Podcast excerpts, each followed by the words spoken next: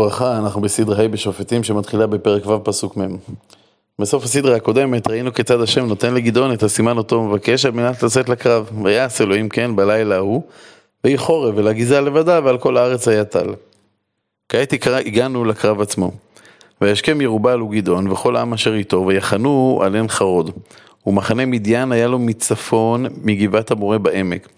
ויאמר אדוני אל גדעון רב העם אשר איתך, מתיתי את מדיית בידם, ונתפאר עלי ישראל לאמור, ידי הושיע לי. כלומר, הקדוש ברוך הוא אומר, יש יותר מדי אנשים, אני רוצה שעם ישראל ידע שלא בכוחו הוא ניצח את מדיין. ואתה קרנה באוזני העם לאמור, מי ירא וחרד, ישוב יצפור מהר גלעד. וישוב מן העם עשרים ושתיים אלף ועשרת אלפים נשארו. כלומר, שלושים ושתיים אלף לוחמים התקבצו להילחם בצבא האדיר של המדיינים. שמנה 135 אלף לוחמים. צריך בשביל זה אומץ גדול, דחיפה חברתית. הקדוש ברוך הוא רוצה שיהיה ברור לכולם שהניצחון הוא חסד אלוקי, ולכן הוא מצווה להוריד מכמות הלוחמים. כשגדעון פותח את הפתח לכל מי שפוחד לקחת צעד אחד אחורה ולעזוב, 22 אלף איש עוזבים. דמיינו לעצמכם מה מרגישים עשרת אלפים איש שנותרו. הם היו כנראה עזי נפש מאוד, ברור לרבים אני חושב שהם הולכים אה, לקראת מותם בקרב גיבורים. בכל אופן הקדוש ברוך הוא סובר שעשרת אלפים איש זה עדיין יותר מדי. ויאמר אדוני אל גדעון, עוד עם רב, הורד אותם אל המים, ויצרפנו לך שם. והיה אשר אומר אליך זה ילך איתך, הוא ילך איתך. וכל אשר אומר אליך זה לא ילך עמך, הוא לא ילך. ויורד את העם אל המים, ויאמר אדוני אל גדעון, כל אשר ילוק בלשונו מן המים כאשר ילוק הכלב, תציג אותו לבד, וכל אשר יכרע על ברכיו לשתות. ויהי מספר המלקקים בידם אל פיהם שלוש מאות איש, וכל יתר העם קראו על ברכיהם לשתות מים. ויאמר אדוני אל גדעון, בשלוש מאות האיש המלקקים, הושיע אתכם, ונתתי את מדיין בידיך, וכל העם ילכו איש למקומו. כלומר, השם מורה לגדעון לתת לעם לשתות ממימי מעיין חרוד. פשט הפסוקים לא כל כך ברור. הדעה המקובלת היא להסביר שרוב הלוחמים קראו על ברכיהם וליקקו את המים בלשונותיהם, ושלוש מאות מהם שתו במצב של קריאה על רגליהם, והביאו את המים אל פיהם. השם הורה לגדעון לבחור בשלוש מאות הלוחמים. נחלקו הפרשנים מדוע. היו כאלה שאמרו שמי שלא קרא על ברכיו, היו כאלה שלא עבדו עבודה זרה. יש כאלה שפרשו שהלוחמים המעולים הם אלה שעומדים במצב של קריאה על הרגליים, ומוכנים לקפוץ אל קרב, ואותם הקדוש ברוך הוא בחר. ויש מי שאומר שאין, שאין משמעות לאיך הם שתו, אלא השם בחר פשוט בקבוצה הקטנה ביותר. כלומר, השם רוצה שהם ידעו שאת המלחמה הזו שהם הולכים לנצח, השם מוביל. הדבר לא תלוי בתעוזתם, לא בכושרם או ביכולת הצבאית שלהם, ולכן הוא מוריד כמה שיותר חיילים. זו הסיבה שבגללה השם לא נותן לגבעון את הפרמטר לבחירה לפני שתיית המים. אלא לאחר שהם שתו, השם בחר פשוט בקבוצה הקטנה ביותר. ויקחו את צעידת העם בידם ואת שופרותיהם ואת כל איש ישראל שילח איש לאוהלו ובשלוש מאות האיש החזיק, מחנה מדיין היה לו מתחת בעמק. ויהי בלילה ההוא, ויאמר אליו אדוני קום רד במחנה כי נתתיו בידיך. כלומר השם מצווה את גדעון לצאת לקרב. ואם ירא אתה לרדת, רד אתה ופורה נעריך אל המחנה, ושמעת מה ידברו, ואחר תחזקנה ידך ויראת במחנה.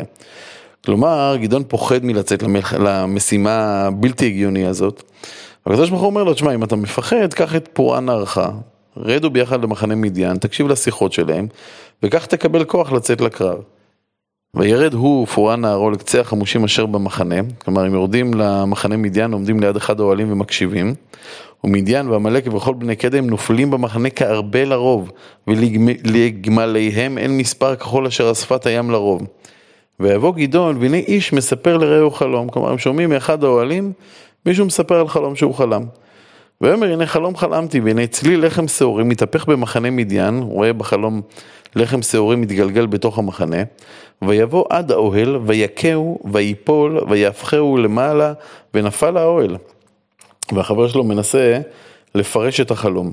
ויען רעהו ויאמר, ויאמר אין זאת בלתי עם חרב גדעון בן יואש איש ישראל, נתן האלוהים בידו את מדיין ואת כל המחנה. כלומר, ברור לפותר שהפתרון של החלום הוא תבוסה שלהם לגדעון. עכשיו צריך לשאול, מאיפה לוחם מדייני פשוט יודע את השם של, גדעון, של גדעון? ומה פתאום הפתרון הזה, זה הדבר שעומד לו בראש. אלא צריך לומר שזה כנראה משהו שדיברו עליו. בסדרה הקודמת שאלנו מה פתאום המדיינים שולחים צבא כזה אדיר נגד הישראלים, הרי עד אז כל גדוד מדייני עשה כתוב בעיניו, גזל, שדד. וצריך לומר שמאז שגדעון נבחר עבר זמן רב, זה לא מופיע בפסוקים, אבל כנראה שזה מה שקרה. ובזמן הזה גדעון מקים רוח חדשה של גבורה, עובר למלחמת גרילה נגד המדיינים, הולך ומכה כוחות קטנים של מדיין שמנסים לשדוד את ישראל. לאט לאט הוא הופך את השוד המדייני לקשה יותר ויותר. אפשר גם שהוא פעל בצורה קשה שהפחידה את הכוחות המדיינים, והמדיינים שמרגישים שהם הולכים ומאבדים את השטח, מחליטים לצאת כנגד הצבא של גדעון, שהטיל את חיטתו על החייל המדייני שעד כה גזל ושדד בלי חשש, ולכן הם שולחים צבא אדיר של 135 אלף לוחמים. והשם של גדעון מוכר לכולם, יש עליו סיפורים על האכזריות שלו, יש שם נופך של דמיון מזרחי. ולכן החלום של החייל המדייני מקבל את הפרשנות הכל כך חד משמעית הזאת. ויהי כשמוע גדעון את מספר החלום ואת שברו, וישתחו. וישוב אל מחנה ישראל ויאמר קומו כי נתן אדוני בידיכם את מחנה מדיין. נעיר שבניגוד לעברית המודרנית, הרי בעברית התנ"כית משמעות הביטוי החלום ושברו הוא החלום ופתרונו. כי החלום מחביא את פתרונו בתוך כיסוי שיש לשבור כדי לזהות את הפתרון האמיתי. אז איך מנצחים בשלוש מאות איש? ויחץ את שלוש מאות האיש שלושה ראשים. ויתן שופרות ביד כולם וקדים ריקים, ולפידים בתוך הקדים. ויאמר אליהם, ממני תראו וכן תעשו. הנה אנוכי בא בקצה המחנה. והיה כאשר אעשה כן תעשו. ותקעתי בשופר, אנוכי וכל אשר איתי. ותקעתם בשופרות גם אתם, סביבות כל המחנה. ואמרתם לאדוני ולגדעון. כלומר גדעון מחלק את 300 האנשים לשלוש קבוצות של 100, שיקיפו את מחנה מדיין משלוש צדדיו, את הצד המזרחי בחזרה לביתם הוא משאיר פנוי כדי לתת להם אפשרות לברוח. הרי להילחם כל כך הרבה אנשים אי אפשר, צריך לגרום לתוהו ובוהו, לבריחה המונית, וכל לוחם מחזיק שופר, לפיד מכוסה, מכוסה בכד ריק, שני הדברים האלה שימשו בדרך כלל את מפקדי הגדודים על מנת להעביר את פקודת ההסתערות. גדעון רוצה שהצבא המדייני יחשוב שיש מולו לא 300 לוחמים, אלא 300 גדודי חיילי אויב. ויבוא גדעון ומאה איש אשר איתו בקצה המחנה, ראש השמורה, השמורה התיכונה.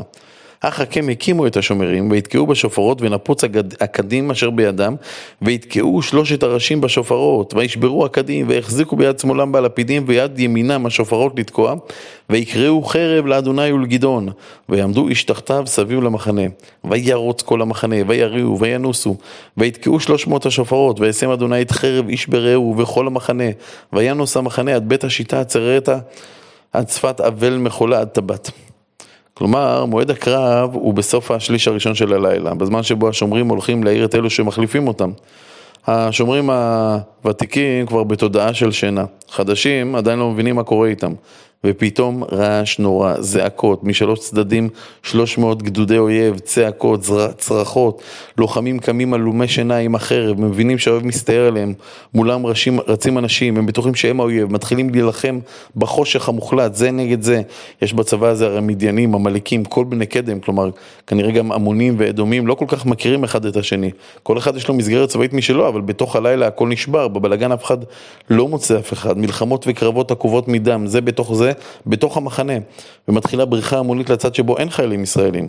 אולי המפקדים, אולי מנסים לעצור אותם בנשק, להשליט שט, סדר, אבל, אבל אם מישהו עומד מולך עם חרב הוא נתפס כאויב והבריחה הופכת לתבוסה, ובכל אותו זמן גדעון וחייליו עומדים במקומם ולא זזים.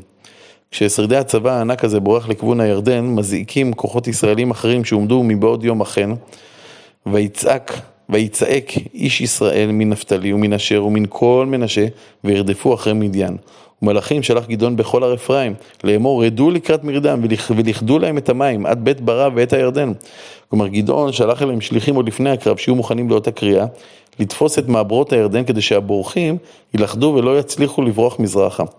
ויצעק כל איש אפרים, וילכדו את המים עד בית ברא ואת הירדן, וילכדו שני שרי מדיין, את עורב ואת זאב, והרגו את עורב בצור עורב ואת זאב הרגו ביקב זאב, וירדפו אל, מרד, אל מדיין, וראש עורב וזאב הביאו לגדעון מעבר לירדן. ומפקדי הצבא המדייני עורב וזאב נתפסו והוצאו להורג. בהמשך נראה שמכל הצבא הענק בין 135 אלף איש, הצליחו רק 15 אלף איש לחצות את הירדן ולברוח, ואיתם היו זבח וצלמונה מלכי מדיין. נעיר, הדמות של גדעון היה הדמות הנערצת על אה, צ'ארלס וינגט, הקצין הבריטי הציוני שהקים את פלוגות הלילה המיוחדות של ההגנה ואת אה, כוח גדעון באתיופיה. מה שהלהיב את וינגייט אה, בגדעון היה העוז של גדעון, הענווה, התכסיסנות, הקריאה שלו ממני תראו וכן תעשו, או בצורה המודרנית שלה, אחריי. ואמרו אליו, איש אפרים, מה הדבר הזה אשר עשית לנו? לבלתי קרות לנו, כי הלכת להילחם במדיין, ויריבון איתו בחוזקה. כלומר, אנשי אפרים הרגישו שכבודם כשבט מוביל נפגע. הרי לקוח שהקיף את המדיינים והוביל את המנוסה הזאת, לא זימנו אותם, והם תוקפים את גדעון. גדעון בחוכמה רבה מסביר להם כי התפקיד שלהם היה החשוב ביותר, מבלעדיהם שום דבר לא היה מצליח, ויאמר להם, מה עשיתי אתה ככם? כלומר, מה שווה מה שעשיתי לעומת מה שאתם עשיתם? הלא טוב עוללות אפרים מבציר אביעזר. עולות אפרים זה ענבים הגרועים של אפרים, שווים יותר מהדבר הכי טוב במשפחה שלי, אביעזר. עד כאן סוף הסדרה, רק נסיים בדברי גדעון. בידכם נתן אלוהים את שרי מדיין, את עורב ואת זאב, מה יכולתי לעשות ככם? אז רפתה רוחה מעליו בדברו הדבר הזה. כלומר, אנשי אפרים נרגעו. גדעון מרגיש ששמירה על הכבוד הפרטי שלו ושל משפחתו בזמן מלחמה הוא דבר זניח. הוא מוכן להלל ולשבח כל מי שרוצה לקבל שבח, גם אם זה על חשבונו, ובלבד שלא לאבד את הצלחת הקרב. יום טוב וכל טוב.